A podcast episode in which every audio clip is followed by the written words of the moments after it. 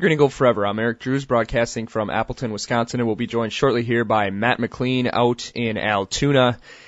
And the Green Bay Packers wrote another chapter in their incredibly disappointing season, losing unimpressively to the Minnesota Vikings at Lambeau Field. But this time, it cost them the NFC North Championship for the first time in five years. They fell by a final score of 20 to 13 and in addition to this just always being the worst Monday of the year after the NFL regular season is over, there's no Monday night football, there's not even a college national championship game. It's cold, it's January, all the Christmas stuff is down. Uh, the Packers gave us a little bit of insult to injury yesterday by just playing an absolutely pathetic game. Yeah, can't get anything else more to that without getting into it too deep. But I mean, that was just yeah, ab- absolutely pitiful and miserable. Yeah. And, and towards the end of the game, it was almost you know kind of like the Cardinals game. It almost kind of got laughable with how bad it was again, and you can't almost can't take it personal, even though they you know they got down to one shot at the end zone. It was just so poorly coached and so poorly played. You really can't be that upset that they lost. They didn't earn it at all. No, and it really shouldn't have been that close. Uh, well, we'll get into some of the details of that, but the offense certainly didn't deserve to be close enough for one shot at the end. I mean, that, again, I mean, we've run out of things to talk about this team, but man, is, is there anybody in the world that's a Packer fan or in the Packers organization themselves that's excited for the opportunity to play the Redskins on Sunday?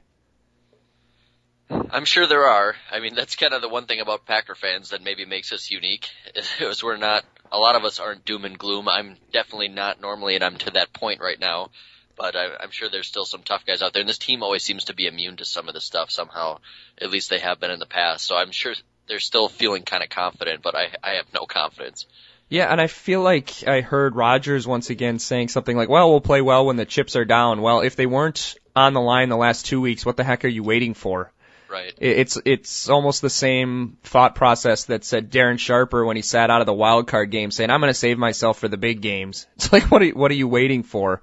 Yeah, and then you lose. And Yeah. like like we said last week, they really what else are they going to say? Even if they don't think they have the answers, they're not going to admit them in a press conference.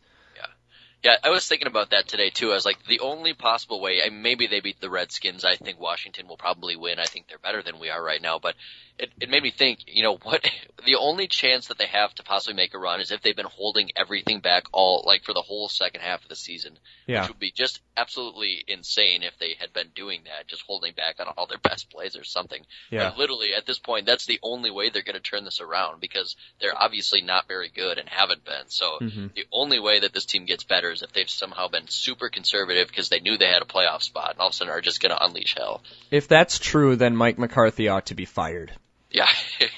To essentially concede a second Maybe he's a genius. Yeah, but to take it to the degree where you essentially, in that conspiracy theory, would have conceded a first round bye to the Arizona Cardinals and then the division championship to the Minnesota Vikings, that's the stupidest plan in history. Yeah, it, I'm I'm 99% sure that's not the case, but I'm just holding out hope for that 1% that there's something in the back pocket here that we haven't seen yet. Yeah, and mentioning the Redskins, everybody is saying, well, you'd probably rather play the Redskins than Seattle and maybe even rather than have to play the Minnesota Vikings two weeks in a row. And I would agree with that. However, there still seems to be the fans who are optimistic all the time. And maybe I envy those people a little bit, but at the same part, I, I don't know how they, how the rest of their reality is made up if they can't see how doomed this Packer team is. Kirk Cousins in his last six games, 73% completion percentage, 1700 yards, 14 touchdowns, one interception, 125 quarterback rating, and the Redskins are scoring 28 points a game. Yeah, they're killing people. They're going to kill the Packers. I, I, I would be. I, I posed this question to you yesterday in regards to Seattle. I'll pose you the same one today. If you had to put money on it, would you put more, or would you be more likely to put money on a Green Bay outright victory or a Washington victory by more than 14? Ooh. Yeah, that's a good line for Redskins. I was gonna say if it was like 21, I'd, I'd take the Packers win, I think still. But 14's tough. I think at 14 I might still say Green Bay, but not confidently. 14's kind of a big spread. Yeah. But it for that to even be posed the question and have to think about it is insane. To Yeah. think that we'd be 14 point underdogs to the Washington Redskins. Which is the whole point. I mean, Yeah, yeah, it's it's unbelievable. But I mean, they're killing people and they've been super hot, and we can't do anything. no. So even though I think their defense can be exploited a little bit, we have proven that we can't exploit anybody's defense at this point. No, and it's sad because we're wasting what's been a pretty good defensive performance by our team this year, but I guess it's hard to feel too badly for those guys because now they know how the offense has felt the last four seasons. Losing games because one side of the football stinks. You know, I, I hope Clay Matthews and BJ Raji and some of those guys at least have the perspective to be able to, not that they have to apologize for it. It's certainly they, all of these guys on both sides are giving forth their best effort, but at least I hope so. Uh, sometimes I'm not quite sure with some of the offensive stuff going on, but Yeah. You know, at least it, it would be hard for Clay Matthews to come out here and say these guys are losing us the games when they basically were on a free ride to four straight division championships. Yeah. All right, so let's go a little bit. Um, I'm sorry if my voice sounds terrible. I, I sound even more like a pre-pubescent boy today because I have uh, somewhat of a cold, which adds to the awesome Monday. Um, the offense needs a complete overhaul.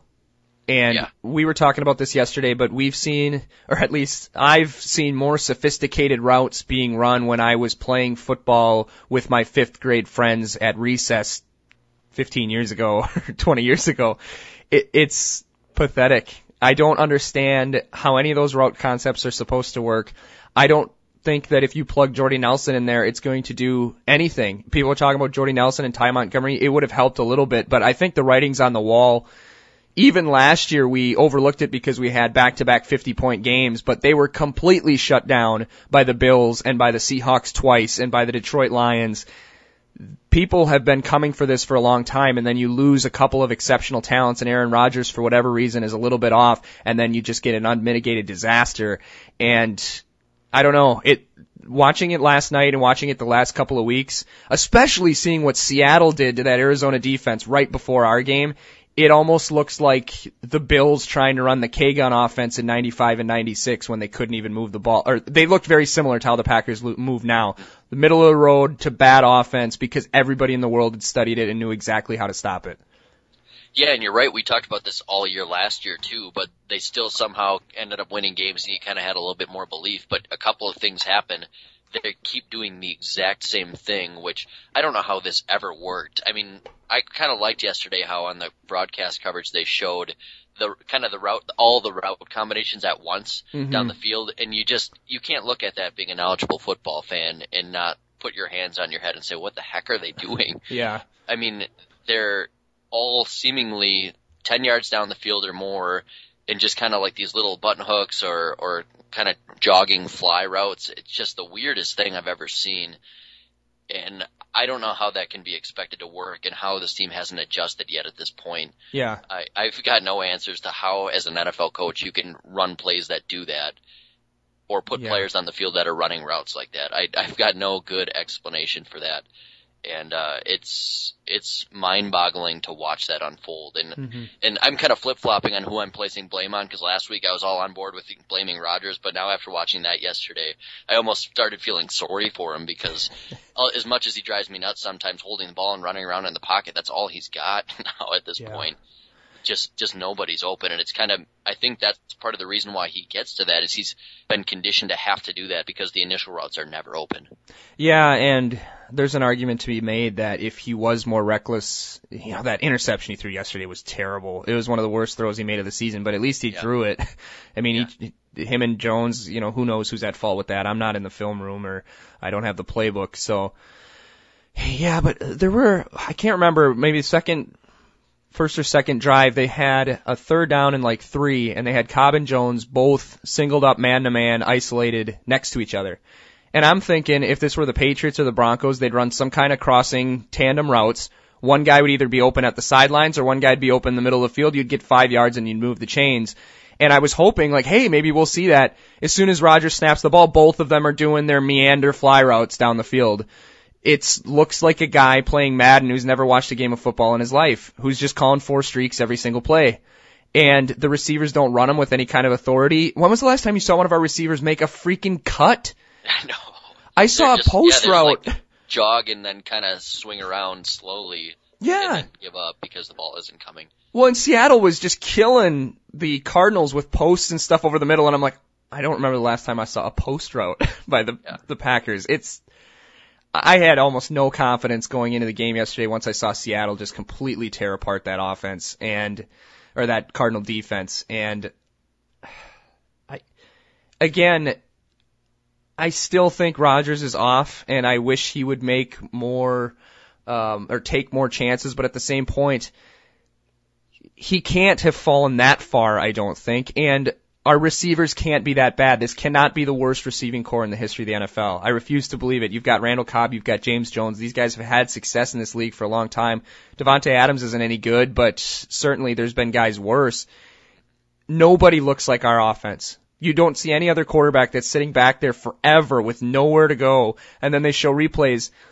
And trying to think of who's to blame. Yes, there's there is a talent problem. When Harrison Smith can who's a safety, a good safety, not a great one, but he can cover your number one receiver one on one, Randall Cobb should give his freaking contract back. That's ridiculous.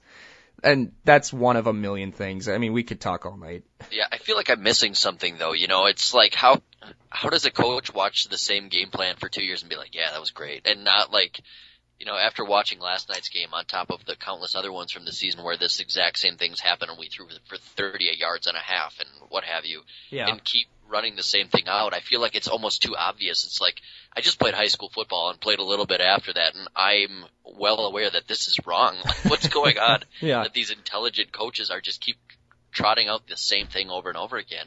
I, yeah, I don't know. And it seems to go back to this thing we've criticized this team for forever is their stubbornness and they have beliefs that have become cult-like religions. And McCarthy so believes in his offense that he runs it with whoever is out on the field instead of trying to scheme personnel. You have Aaron Rodgers on the flip side who so believes that turnovers will kill you that he'll die losing every game 13 to 20 because he so believes that an interception will somehow destroy the whole season.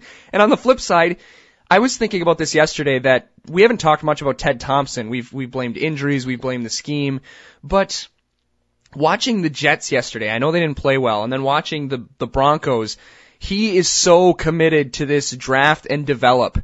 And thinking of the wide receivers we had out there yesterday, and yes, there are more solid wide receivers in the draft than ever before, but are you telling me there's going to be anybody that you're going to get in the third or fourth round where he likes to draft guys, second round receivers, that are going to be as good next year as Eric Decker is for the Jets or Emmanuel Sanders is for the Broncos? I, I have a hard time believing that. A- And the thing I just thought of today when I was thinking about the game, our whole system is draft and develop. Who was the last guy that we drafted and developed? Clay Matthews, Aaron Rodgers, um, Jordy Nel, maybe not, maybe Jordy Nelson's the closest one, but Randall Cobb, Greg Jennings, all of those guys were great from the moment they put on a Packer uniform. They were about, you could tell from day one that Greg Jennings was a Pro Bowl quality talent and that Clay Matthews was a Pro Bowl quality talent. And Aaron Rodgers, by the time he got to play, you could tell this guy was great. When, we, who was the last guy that we picked up in the fourth or fifth round and developed him into a great star? Yeah, that's a really good point. I was Sam Shields came to mind, but he was an undrafted free agent signing, so I guess they signed him and developed him. and he started the first game of the 2010 season. I know Al or Al Harris wasn't was injured, but he started the first game of his career as an undrafted free agent. So clearly he was good enough. Yeah, you know, you're right. I, I guess maybe I'm just thinking secondary. I'm thinking maybe Morgan Burnett or Nick Collins. You could say that. Yeah, but but again, Nick Collins started from day one. I know on a Yeah. poor team, and and Morgan Burnett's not that good. If if your draft and develop system produces Morgan Burnett's, I'd rather try my luck in free agency. Well, and that's basically what the team is made up of right now is Morgan Burnett's. They're guys that are good, that they can be starters, but that you could definitely upgrade over, and that's basically other than a few guys your entire roster. Yeah, and that offensive line goes right along that too. I mean, that was last year. They all had the season of their lives, and I know they're banged up and whatnot, but you know, Sitton's played a lot from right away. Uh, TJ Lang was starting his first or second season. Brian Bulaga was starting his first season. Bakhtiari was starting his first season. And those guys probably aren't your top, top level, but there was no development. They were either good enough or they weren't. And then you have situations like yesterday where if Don Barclay is such a bad tackle that your guard has to play tackle, cut him. Why is he on the team? Yeah. I, I don't I don't understand. I think everybody should have to be looked at right now and I, heard a lot of people counteracting the cynicism of fans like me and to some degree you today saying how greedy we are as Packer fans. And yes, we're greedy. But what's wrong with being greedy?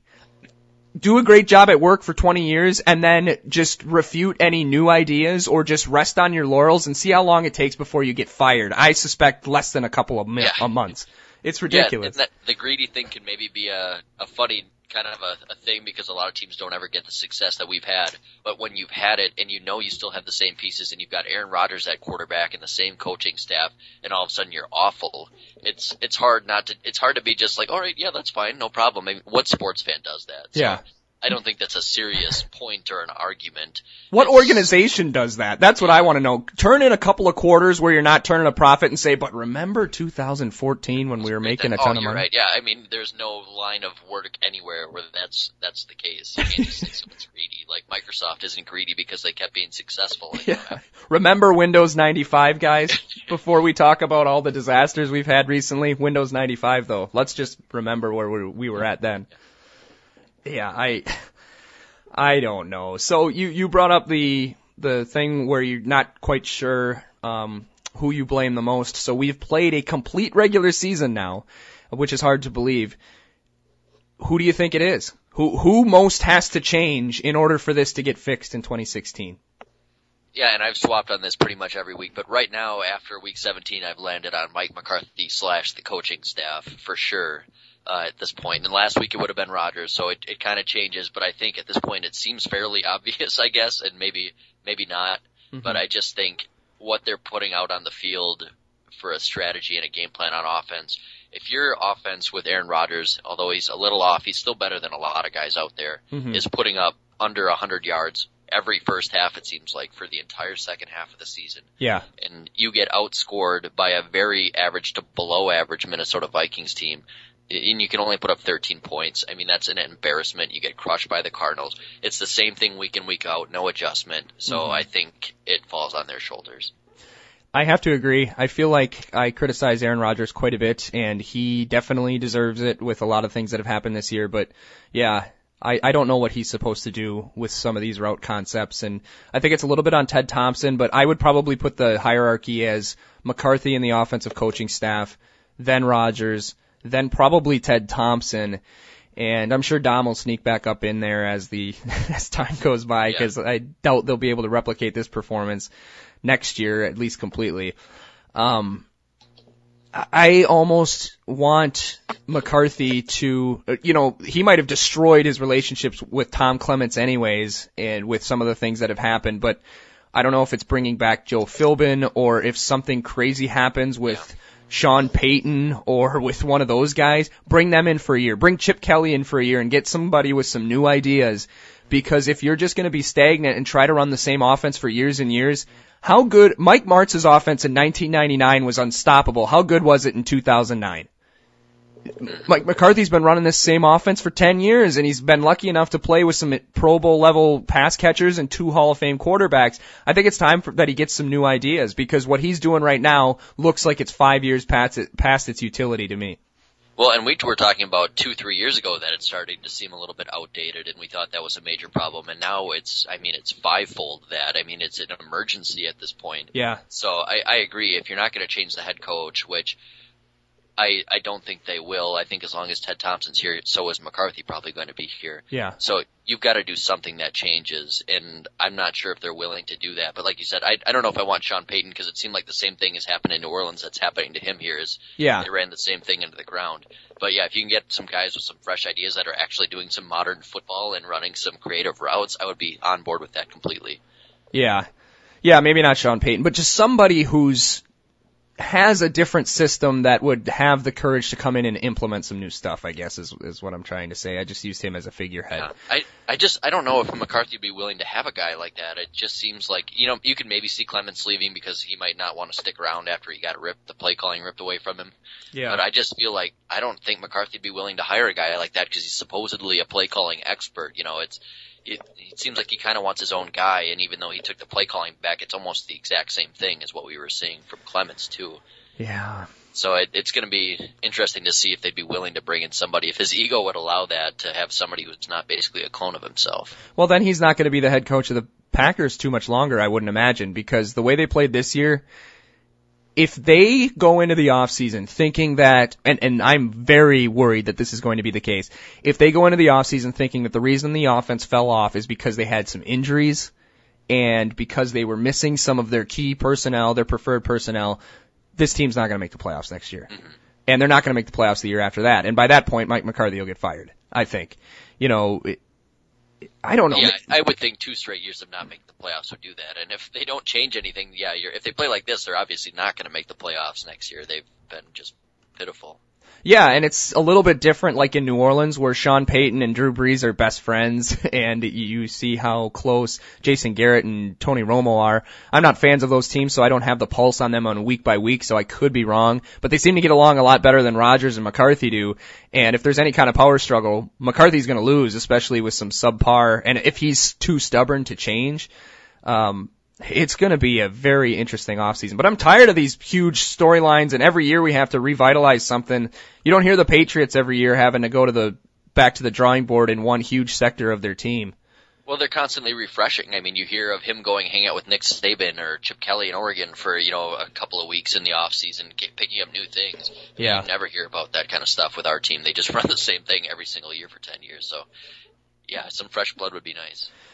Yeah, and that's one thing that maybe Bill Belichick doesn't get enough credit for is look at just the difference in the teams he's put out since he's had Tom Brady. Their early Super Bowl champions were all play defense, ball control offense, deep passing game, opportunistic passing game.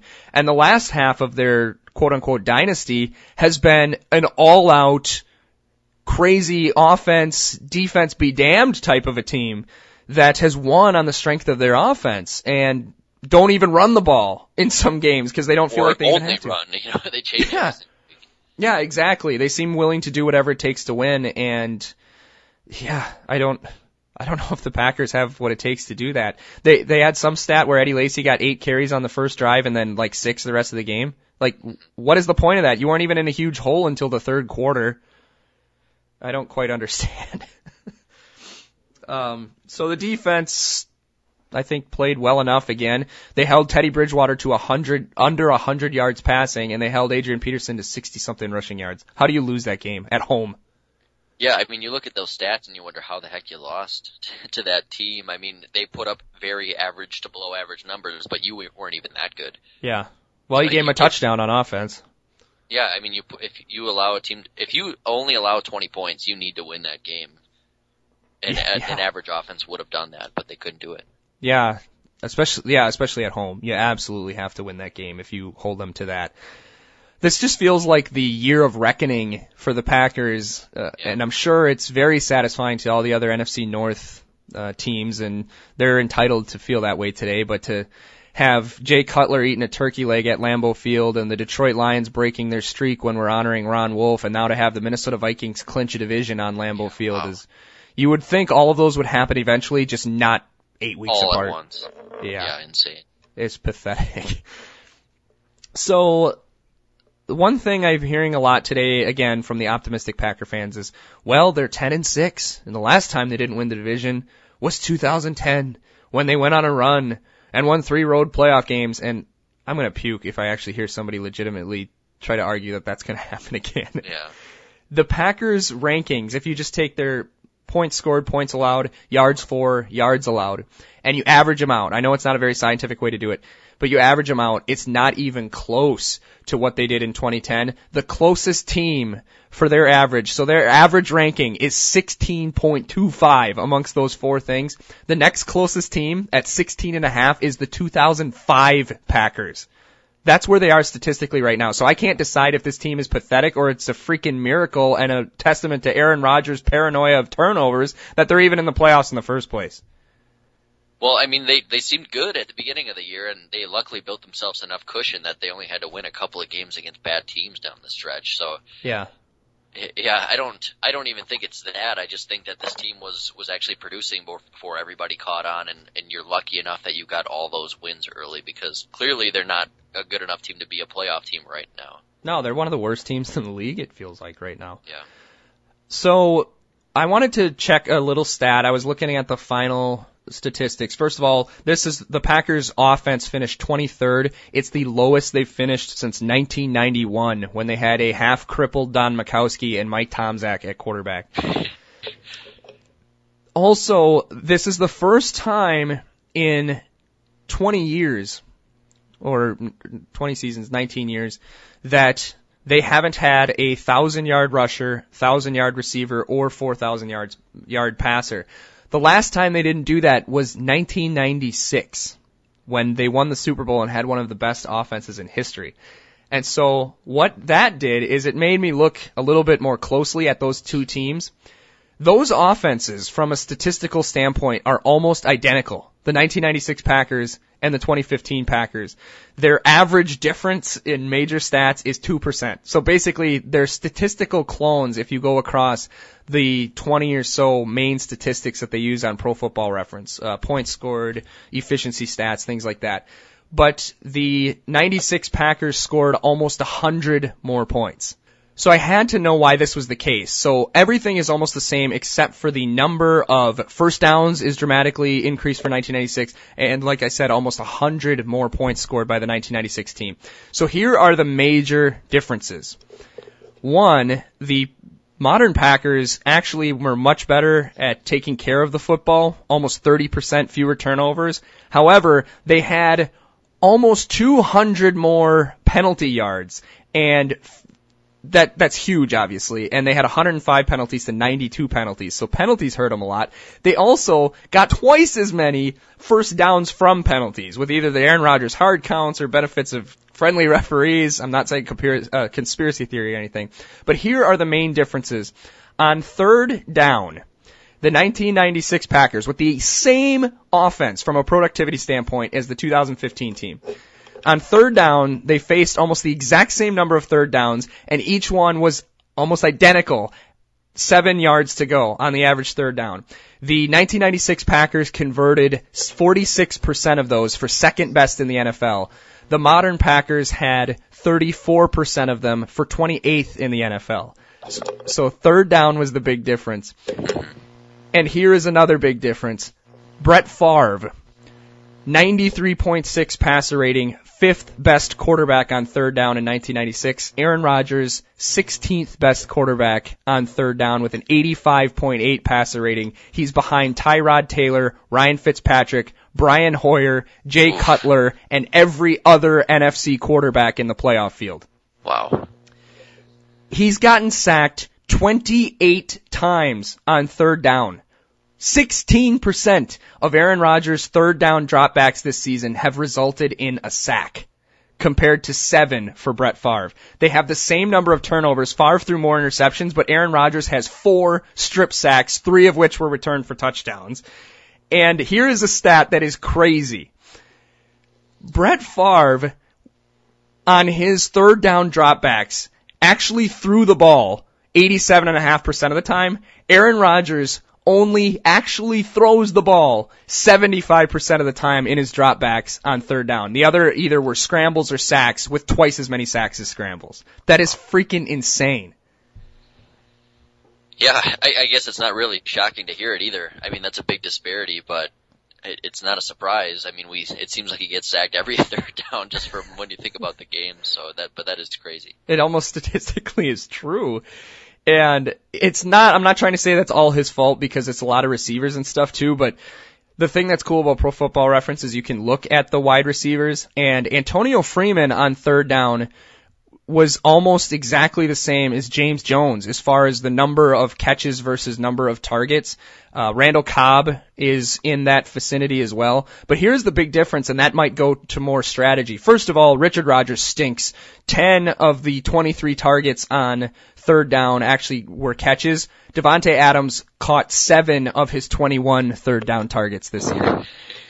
Um, oh, nobody was that bad on the 1996 team, but Brett Favre was 21 of 24 when targeting either Dorsey Levens, William Henderson, or Edgar Bennett on third down. So if you remember, Holmgren back then didn't use the shotgun formation at all, and I don't think that would work in the modern NFL, but maybe the Packers need to have more safety valves or something rather than just have James Jones meander around and hope Aaron Rodgers can jailbreak and make an amazing throw. Yeah. so, um, there is one other thing. I, I know this is a little statistic heavy, but I was telling some of these stats to uh, Caleb Pike, a great fan of our show, and he said, I wonder what the difference is from a statistics standpoint between the offense in the six game uh, winning streak to start the season and since, because obviously there's been some big differences. Um, the biggest personnel difference from them is the loss of Ty Montgomery, which he was four of five in uh, catches to targets on third down. But it is actually quite striking how much difference they've scored 25% fewer points per game. Their uh, attempts are way up, but completions are way down. They've thrown uh, the number or percentage of interceptions is almost twice as much. They were Aaron Rodgers was getting sacked 1.83 times a game in the first six games, which is still incredibly high. Since the bye week, he's been getting sacked 3.6 times a game. Double. That, that's nuts. The rushing yardage is way down, even though the attempts aren't down as much. Their uh, yards per carry is still over four, but down from four and a half. Their time of possession is way up, but the production is way down. So there seems to be a clear divide from the bye week. They were scoring 27 points a game in the first six games, and they've scored just over 20 since then. But on the flip side, before we say it was Ty Montgomery or whatever, uh, going back to the third down difference, they were 19th in converting third downs before the bye week, and they're 28th since the bye week. So I don't know. Do you have any grand analysis to all that crap I just threw your way? They're really bad right now. uh, yes, this is true. I don't know how to fix it, I guess, and it's yeah. certainly not going to be fixed. Just be the year. 96 Packers and you'll be just fine. but the, isn't that insane? Like how, maybe it, it just goes to, I don't know if it goes to show how inefficient maybe modern offenses are, but you don't, maybe that's the thing that they, we can, if we want to have some optimism for next year or even for the playoffs, is that you don't have to go back and be the 2011 Packers and set the world on fire. You just can't be 28th in the NFL on third down and get sacked on 17% of your third down dropbacks. Mm-hmm. You have to find some way to convert a little bit more of those third downs. For every four that you wouldn't convert on now, you have to make a play on one of those. And then it would make a dramatic improvement. Well, wasn't it was it 2011, 2012, the years where they were just killing people with slants? Um, yeah. remember that? It seemed like every single time they had a third down, you knew a slant was coming and they were getting first downs. And it's like we haven't seen one of those in two years. No. And, and like you said, you know, they had those really great receiving backs back then, and Lacy and Starks aren't necessarily that, although it does seem to work sometimes. They just don't seem to do it a whole lot. But I mean, you don't have a tight end either that's a pass catcher. Yeah. Which those, the 96 team and the 2011 team obviously had great ones. Yeah. So that I mean that hurts a lot. I mean if that's where all your efficiency is coming from, you lost that. Well, and the, I can't remember which one, but I feel like it was 2012 where their offense from a statistics standpoint wasn't that great, but they were far and away the best in the NFL in the red zone and they were phenomenal on third down. Mm-hmm. And so you don't need to get you don't have to have 5,500 yards passing and 2,000 yards rushing and all this stuff if you're just converting your third and threes and your third and twos and all that stuff. And I think that's where this team, it just feels like they're infatuated with the home run. You don't need a home run on third and four. You need five yards and then move the chains. Keep going. And that home run hasn't worked all year long. I mean, it seems like they'll get, they'll maybe get a 25 yard completion to James Jones like once a game, but other than that, I mean, it never works. Yeah, exactly. And you would think that they wouldn't be so bullheaded that they were still looking for to open up. It's week 16. There are 20 teams that are completely done with the 2015 season. It's not just gonna happen in Washington or anywhere. So, I don't know. I, I, ugh. This, this has been one of the least satisfying seasons I can ever remember. Mm-hmm. It, it, maybe that's yeah, us being this greedy. might be like my least favorite one I could think of. I mean, 2005 was rough, but at least you knew they were, you know, gonna lose, and they you had fun guys like Samkon Gado. You knew the team was a mess, Yeah. so they were just plugging in whatever they possibly had. Mhm. Whereas this season, you know, it's you still felt the whole time like it was the same team. They were just awful. Yeah, which maybe is even worse. Like at least that 05 team was completely decimated and Yeah, right. the thing that I was thinking about yesterday is is this a glimpse of what old Aaron Rodgers is going to look like? Like when he's 35. And if that's the case, let him play 4 years with the Vikings. It again, I'm not blaming this all on him. Every great great quarterback has a weakness, but his is the least satisfying. When you have Brady and Montana, those guys, you could pressure the heck out of them and rattle them like Miami did yesterday and like the Giants always did whenever they played Montana beat them to a pulp and eventually they'll break down and start making bad throws. On the flip side, you'd have guys like Marino and Favre who thrived when getting rushed and they'd just flood the passing lanes and those two guys couldn't resist and would throw interceptions and throw into coverage. Whereas Aaron Rodgers, the antidote seems to be flood the passing lanes and his fear or reluctant play that is so adverse to making any kind of mistake, he will stand there and not make a choice until you come and sack him and it just is the least satisfying way. It's like I said earlier in the season, it's the Oppum defense mechanism, and I hate it. And I, it probably makes the most sense because we probably would have gone six and ten with Brett Favre uh, this year if he would have thrown 100 interceptions like he did in 2005. They had almost the same rankings from an offensive standpoint. Maybe they go four and 12. So that is a feather in Rodgers' cap, but it certainly wasn't fun to watch. No, not at all. Okay, let's move on with this game. It was a complete disaster, and I guess we're going to play the Washington Redskins now. I wanted to talk a little bit about uh, some of the coaching changes that have happened. So Chip Kelly was fired. We knew that. It sounds like I, I haven't seen it in a couple hours, but they were saying that it was a pretty good chance that Chuck Pagano was going to get fired. Um, Tom Coughlin was the other big one that happened Yep. today, and then there yeah, was and some the other- Browns fired too, but that's not a surprise at all. Yeah, and and then the 49ers fired Thomas Yep, uh, yep, Jim Thomas Tomsula. So I don't know, there's such I, I'm not sure how I feel on all those. The Browns I think is ridiculous. Who would take that job? They've had 9 next year will be their ninth coach in the 18 seasons that they've been back. Why would anybody go there unless you're already an established coach who doesn't care about your legs being cut out from underneath you? That's a place where your career will get ruined. Right? I mean, you basically they.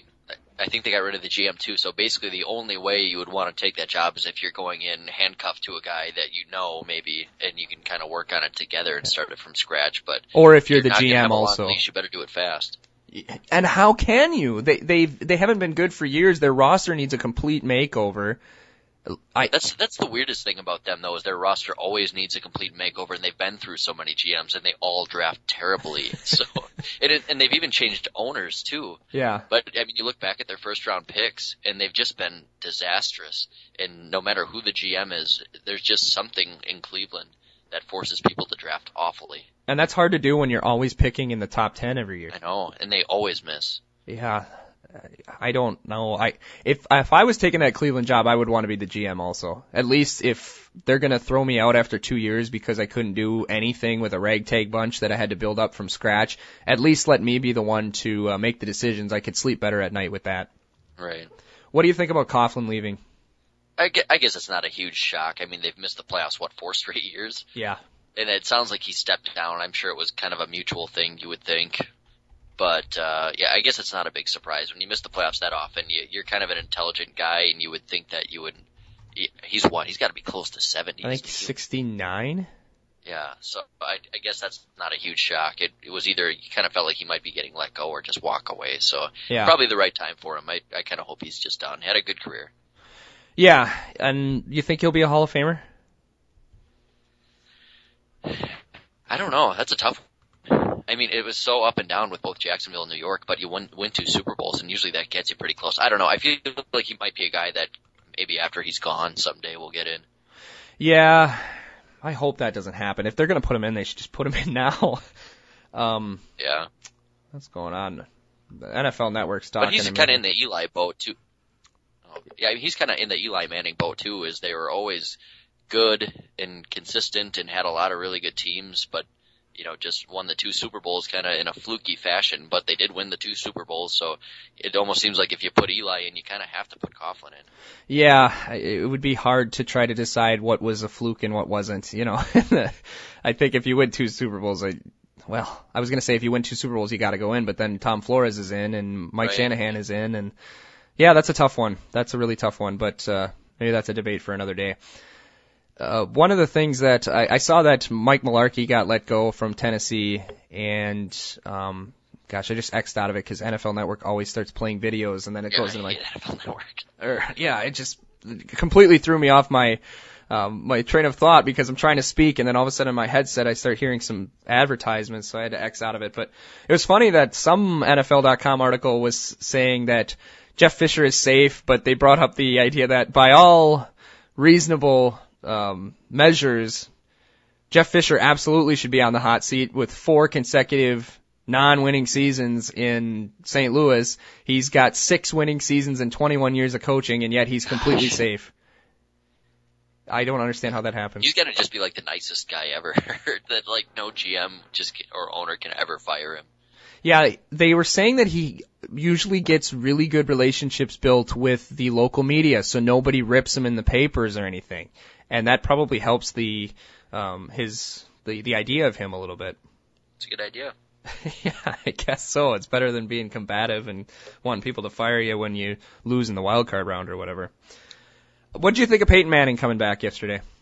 Yeah, I watched most of that there after he came back in. I mean, he was looking accurate. He had some good arm strength, so it's kind of exciting. I guess you know it would be a pretty good story if he was able to make a run in in a playoffs. Where if we don't do it, I really don't care at all who does it. So Yeah, I guess maybe if he's a good rooting story, I thought he played well, and it was weird how that offense that was so bad in the first half, all of a sudden they were just running like crazy and had the spark when he came back in.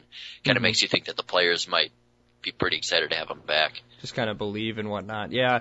Yeah. I don't know if I said this earlier uh, in the season, but I think it would be a cool, fitting story to have Peyton Manning win the championship as a weak link of a great, great team Yeah. as he's dragged so many teams to the playoffs as the strength of some not so good teams and still somehow with teams that a team that went 2 and 14 as soon as he was the only piece really that got swapped out and he had won what all but 6 games or all of 8 games in the year the pre- previous 2 years so that would be pretty impressive. hmm Okay, so um, let's talk about the four games. We don't have to go in depth into them, but the Minnesota Vikings, who are very happy today, they should be. They get as a reward for beating the Packers to play the Seattle Seahawks, who look terrifying right now. Yeah, and they put both of the NFC games on Sunday, huh? Don't they usually alternate those? Oh, did they really? I thought. At least that's what I see on ESPN here. Is that, and we're of course the last game. It seems like that's always the case. At least we're not the night one. I, ugh, I hate night games. I'm so over night games. After we feel like we've had so many lately, I I don't know. I'm just not a fan. I I wish there were more afternoon games. Yeah, but it looks like they put both of them on uh, Sunday, so the AFC ones are on Saturday. Okay. But but Weird. I I mean, after having watched Minnesota even yesterday when they won, but having watched them all year long, I don't think they stand a chance in this game. I don't know how they do it. I would take Seattle plus 14 in this game. Yeah, I think I would agree with you there. So apparently Seahawks at Vikings is on NBC at noon on Sunday. Then ABC has, of course, they saddled ABC slash ESPN with Chiefs Texans. Yuck.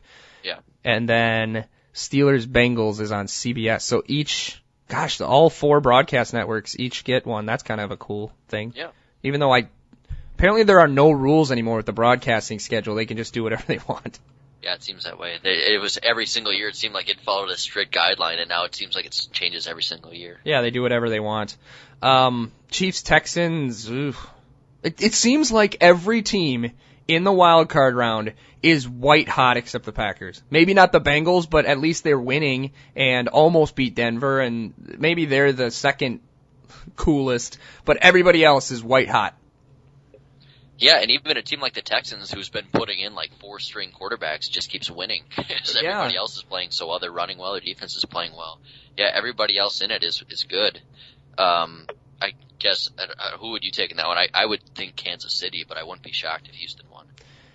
I feel like Houston's going to win that one. I don't know why. Maybe because they're playing well and I feel like that pass rush could rattle Alex Smith and plus forget about all this Super Bowl 50 talk and number of championships and things like that. The Chiefs, after the Lions came into the playoffs last year and lost to get their record tying eighth consecutive playoff loss, Kansas City's like, well, we can't have that. And so they went to the playoffs this year and, and they want to lose to the Texans so they can be in sole possession of the longest playoff losing streak in NFL history with nine games. They gotta do it. If if you're gonna get a matchup in the first round and you get the Texans, I mean with with Brian Hoyer starting at quarterback most likely, yeah. you gotta do it. It's been what 23 years since they won a playoff game. Yeah, the divisional round of 1993. Joe Montana was their quarterback when the last time they won. Oh, that's insane. But they've also what? They've won 10 in a row. I mean, you'd think law of averages would say they're going to have a bad game one of these games. Yeah, they're a really weird team. I you can say that, but at the same point, they've they've won ten in a row too. So it's like they're yeah. really really good somehow, and I'm not quite sure how, but they never lose. Yeah, I haven't seen hardly any of their games, so I'm I'm with you there. Yeah, and uh, to your point, you could have said they're due for a loss after seven games or eight games, and it hasn't happened yet. Steelers at Bengals. Um, I feel like Pittsburgh's going to win this game, but I really am rooting for the Bengals, not because I dislike the Steelers that much, but I can't imagine how frustrating it must be to be a Bengals fan to have all of those consecutive playoff losses and now you're getting Pittsburgh with your backup quarterback and you're playing a team that Andy Dalton got injured against Pittsburgh. It certainly wasn't their fault, but they injured Carson Palmer and ruined what could have been a really nice stretch run of playoff appearances a decade ago gosh, it must, it would be so satisfying for Bengals fans to be able to, to beat Pittsburgh at home. Yeah, I would be surprised if McCarron can pull it off, but at the same point, I've, I've watched both of these games this year, and it seems like Roethlisberger is kind of stymied by the Bengals defense a little bit. Mm-hmm. So, and, I mean, he was shut down last week too. If they can hold him to 20 points, they might actually be able to do that. Yeah. So I, I'd take Pittsburgh, but I, I'm on board with you. I think that a lot of people are going to pick Pittsburgh because uh, Dalton's out, but I think that they could still very easily do this. Yeah, and if you look at the last six weeks, Pittsburgh has been pretty hot, but the last two, they've, you know, they lost to a terrible Ravens team, and then they ended up winning by 16, but didn't look all that impressive against Cleveland. No, not at all. Um, I'm still going to pick the Steelers, but I'm yeah. kind of rooting for the Bengals. I'll agree with you on what you said about Seattle. I don't know if I made an official pick, but yeah, I'll take them over the Vikings by whatever the spread is, plus some. And the Packers and Redskins, um, I, I, I don't see how the Packers win this game. Yeah, it seems like we always preface our if we need to pick against the Packers, we preface it with like this really long thing, like I hope I'm wrong, and, and obviously that's the case. But yeah. it as a as just an honest person, there's no way you can pick them to win this game. No, and the Redskins are white hot. I think Kirk Cousins, I already laid it out, but he hasn't had a passer rating below hundred since before Thanksgiving. I think so. Yeah, I, I mean, as a you know, you could have those Packer fans that if you pick against Green Bay and they end up winning, they're going to say, "How could you pick against Green Bay? They won." It's like, well, I wouldn't even feel bad in this case. They've proven just how bad they've been lately. It's yeah. even if they win this game somehow, it's going to be because they've been a, a they're a completely different team than they've been for eight straight weeks. Yeah. So I, I mean, if they they end up winning, obviously that's fantastic. But I just don't see it happening. Is it really though? Like maybe I'm the worst Packer fan in history, but I'm exhausted after this season. Like, they're not going anywhere. They're gonna get, they're just destroyed if they go to either Carolina or Arizona. And I know I'll regret saying this in, in a couple of weeks when I'm dying to watch any football, you know, after the Super Bowl, but I'm just to the point where this team is so flawed and they're not even fun to watch. It's not even like watching the 09 team that scored a bajillion points and then their defense would disappear for a week or two. This team has been incredibly frustrating. It hasn't been fun to watch the last 10 weeks. I, I almost just want them out of it so I can watch without any rooting interest the actual good Super Bowl contenders duke it out for the final three rounds of the playoffs. Yeah, and and that's a point. I mean, when the game starts, I don't think you or I could yeah certainly could possibly not. root against them. And uh, although it might end up doing better for the team if they lost in the stretch, just having the slightest half of a percent chance that if you win that game, you know, anything can happen, whatever, blah blah blah nonsense. I mean, you at least have a shot at it. So I Yeah. I don't think there's any way, as much as I think it might benefit them to lose it, and maybe even lose it convincingly. There's no way I'm gonna root for that at all, and I'm full out, you know, decked in Packer gear, rooting for them to win this game. Yeah, and I don't want to make it sound like I won't be doing that also, but I think Does sound like you might. I'm well during the game, those three hours, I'm gonna be pissed every time that we get a bad call against us, and I'm gonna be really happy every time they score. But if if you just told me that there was a zero percent chance they lose the Redskins, I'd be like, oh, okay, yeah, that's fine. Let's just see what happens to the rest of the playoffs. This season's been exhausting to watch. Yeah, I mean the last couple losses, I'm not like ups like me upset after a Packer loss, angry anymore. It's just like, all right. Even even though it came down to the one final play last night, it was incomplete. I just kind of like walked away and kept doing what I was doing. You know, it's, Yeah. it doesn't ruin your day or ruin your week anymore, just because of the way it's unfolding. And even a playoff loss normally crushes you for a week or two. This one would not, I don't think. yeah. Although the way the Packers lose playoff games, Yeah, it's gonna be they're gonna be up 50 and all of a sudden find a way to lose. lose 51 to 50 on a Yeah. last second field goal. Okay, so just to recap it so I can uh, record it on our picks, even though you're quite a bit behind after a lot of the different picks we had ye- uh, yesterday went my way. Ah, Um, I'll pick the Texans, Steelers, Seahawks, Redskins. And who do you got? Yep, the same except uh, I'm picking against Houston. I'm picking Kansas City there. Okay, sounds good. Well, I was gonna say hopefully we're wrong about the Packers, but I don't even know. Let's just let it play out and see what happens. I guess I don't really care at this point. Um, not that I'm not a Packer fan and that that that it's over forever, but ugh, yuck. That's all I got to say. I did want to ask your opinion on this, Matt. The college football playoff, which had one half of good football, maybe three quarters in the Clemson Oklahoma game, and then an absolutely dreadful game between. Yeah, any of the big games were all terrible. Yeah, they they were terrible, and they all got terrible ratings too. Uh, Yeah, I saw that. like 45% down for the New Year's Eve games, and apparently they want to stay on New Year's Eve for the foreseeable future. And the main reason is that kind of some cronyism where the conference commissioners are in bed with the bowl committees of the Rose Bowl and Sugar Bowl who both refuse to move off of New Year's Day at their traditional time slots. And so they're going to be on, unless the every third year when the playoff games are the Rose Bowl and the Sugar Bowl, the other years it's going to be on New Year's Eve, whether it's a Saturday or a Wednesday. And that really screws over people like you who had to work that day and, uh, people like most of America who have different festivities they like to enjoy on New Year's Eve night. Yeah, I honestly didn't watch hardly any of any of it. I mean, I, I had to work almost all the way through the Clemson Oklahoma game. I caught part of it, but then I went out to dinner and stuff. So I saw like none of that game. I watched a little bit, but uh, of the Alabama game, but it was such a blowout. And then I didn't watch hardly any of the games the next day. I intended to, but they were all just debacles and just complete blowouts that I didn't want to watch any of those either because I had other stuff going on. Mm-hmm. So I mean, you, I wonder if maybe the other bowl games, if it's not the Sugar Bowl and the Rose Bowl, might just be like, you know what? If you're not going to move off dates, we're going to put the playoff games at the same time as your bowl games, and we're going to destroy your ratings. Yeah. I, I I know it's all in part of the NCAA, and I don't know if they do that, but if it's their bargaining chip, they would obviously crush the ratings on over those games. Yeah, and I think they would do it had ESPN not owned the rights to all of them. Yeah, probably. The the E ESPN apparently lobbied very, very hard to get them to play the games on the second. They're like, it's a Saturday, which is a traditional college football time slot. Yeah, why not? Yeah, and they wouldn't do it because they we want to change the paradigm of New Year's Eve, which is apparently we don't watch the college football playoffs, is what it's going to be in the long term. Well, yeah, that's what I was gonna say. I mean, it's basically for me. I mean, I'm just one person, but this ruins the college football playoffs for me because Yeah. last year I really, really enjoyed it and I got to watch it. And going forward, I'm probably never gonna watch them. Mm-hmm. And as a big college football fan, that's a bummer because it's really the last couple of years is what I've looked forward to.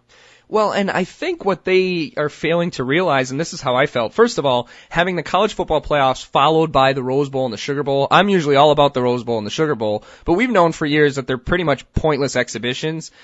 Watching them after the college football playoffs really intensified that feeling. Where wow, who cares? It it doesn't matter at all. And so I didn't watch a down of the Sugar Bowl. I didn't watch a down of the Fiesta Bowl. Um, even though Ohio State was in it, I, I kind of, well, I had it on a side TV. I always talk about my million TVs, but I wasn't watching it. I was watching other stuff and I just kind of would check the score from time to time. I watched the Rose Bowl for about three plays when Iowa Yeah. was already down by a million. But I think the thing they're failing to realize is that y- I'm a huge college football fan and that month off really wanes on my interest. Yeah, that too. I am dying to see the college football playoff the day after it's announced. By New Year's Eve, if you're going to make it inconvenient to watch, I'm already not as interested as I was the month before anyways. I hardly care. They're like, well, you can't watch this now. I'd be like, all right, that's fine. I'll just look up the scores Yeah. online. yeah. Um, and having the championship game on January 11th just, I don't remember the last time I really sat down and attentively was on the edge of my seat for every play of the national championship game. Cause usually by then I just, the NFL playoffs are one round in. I just don't care about college football anymore. It's been too long since the regular season. It'd be like having the World Series in December. So, Yeah, I agree. I'm, I'm, I've lost interest. I, like you said, I normally would be all on board with watching the Rose Bowl, and I just, I watched the first play, and they scored a touchdown, and I had to go do stuff, and I just gave up. it, yeah. It's, it's hard to after you've given up on something and not watch any of it for a month to dive back in and care too much. I think the theme of this podcast today was everybody just give up. It's just not worth it. Sports are dumb. It's all over. And, and life is short and, and then, then it's all over even more after that, right? No? Exactly. exactly. All right. So hopefully somehow the Packers find uh, a guy like Jordy Nelson on some practice squad somewhere, and they sign him, and then uh, the Packers can go off and win the Super Bowl. So let's just cling to that and hope maybe that's what happens. Right before we finish up here, um, I wanted to get to a couple of the comments that we had on the Facebook page. Um, I asked just a general question, how are people feeling? Daniel Johnson, great fan of ours, says, I don't feel good at all. It's been such a strange season. How do we go from the offense doing well and winning six straight games to tweak things every week and not be able to do squat on an offense and finish four and six? That is going to be the epitaph of the 2015 Packers that people are going to be looking for questions on shows like Green and Gold Forever 30 years from now. Nobody's ever going to know the answer to that question. Eric Hansen said, honestly, in my life as a Packer fan, this is about the lowest my confidence level has ever been going into the playoffs. Um, Minnesota was the better team yesterday, but they didn't have that great of a game. Yet the Packers still lost convincingly. Uh, so they've lost in convincing fashion the last two weeks heading into the playoffs. Thus, I have no confidence for this team in the season. Um, four four games into the switch now, I think it's safe to say that the offensive issues go way beyond who's calling plays. My only hope is that they will bring about some changes for this team moving forward. Um, he said a new defensive coordinator, which certainly won't happen this year, and I don't think it's deserved for Dom Capers to lose his job this year. Um, but yeah, that's a good point. We didn't talk about that at all. It, it seems it's the plays themselves, not the sequencing and who's deciding on the sequencing. Uh, yeah, it, yeah, it's just ahead. the overall philosophy. Yeah. Um, apparently just running just regular, just sort of jogging down the field doesn't work in the NFL. Imagine that. Yeah, shocking. And uh, Corey Bend added one uh, more comment that he's expecting an inevitable 20 to 6 loss to the Redskins, which could be about right. He also had an interesting story that he he posted about a Don Majkowski like jersey that he had, and he mentioned the 72 playoff game, which is one of the first things I thought of when we had to play Washington because Washington's new uniforms are like the ones they had in 72, so it's going to look exactly like that 72 playoff game between the yeah, so that, at least that'll be fun, right? Yeah, I, I remember that game like it was yesterday. yeah. I, I've always wanted to see that game, but there isn't even a physical copy of it to see anywhere, but it seems like the saddest thing ever, and granted it was only four years removed from the, like, the Lombardi dynasty, but, um, they got beat, I think they put 10 in the box. Scott Hunter, the quarterback, was so good that the Redskins put 10 in the box to stop John Brockington, and he got like 9 yards on 13 carries, and they just destroyed the Packers, and it was at, I think, 4 o'clock on Christmas Eve. So, really happy day, I'm sure that was. He also added that he feels like Packer fans don't want to consider the possibility that many notable elite quarterbacks um, are producing um, well into their 30s, but Brett Favre peaked at 28, so it's certainly possible that Rodgers has peaked at 32. Uh, we talked about that a couple of weeks ago. and Maybe we can talk about that more in the offseason, but that's certainly crossed my mind the last couple of weeks. Yeah, agreed. I'm not I'm not there yet, ready to admit that, but I guess it's not out of the realm of possibility. No, um, we'll talk about that maybe at the bye week next year uh, to see if that's true or not. If he's got all his weapons and it still looks like this. But then again, if McCarthy's doing all the same plays, maybe you can't hold it against him. I don't know. Yeah. All right, this has been a long, long podcast, and uh, hopefully we have happier news. I'm just so frickin' mad that we couldn't hear Steve Winwood today. Ugh. Just So now we just basically have to win the Super Bowl to get it this year at all, right? yeah, we do. So Let's just do that then. Well, and there's really no other, I don't know about you, Matt, but I, in the modern day, other than the intro to this podcast, I can't find any other sources of, of music. Like, where, where can you hear other stuff? I, I, I can't find it. I think there's a pretty good radio station, isn't there, out there that you might be on Well, occasionally? there is KZ Radio, um, ni- 92.9 in Appleton and the Fox Cities or 104.3 in Green Bay. However, I have some secondhand in, or some firsthand information that back in the High Life again, unfortunately, is not a part of their current uh, Oh rotation. man, get it on there. Yeah, we'll we'll try our best. I'm, I have lots of strings that I can pull there. I'm sure. Um, if you do want to hear the Green and Gold Forever preview, there will be at least one more uh, that will air this Friday. Also, uh, feel free to leave comments like some of the those we just read on our Facebook page, or hit me up on Twitter at Green Gold Forever, and watch me get really mad at the team as they continue to spiral down the drain. Let's wrap this up. Go Pack! Even though I said I would be relieved if they lost, I'm still going to cheer for them on Sunday, and I expect all of you will do the same. Take care, everyone.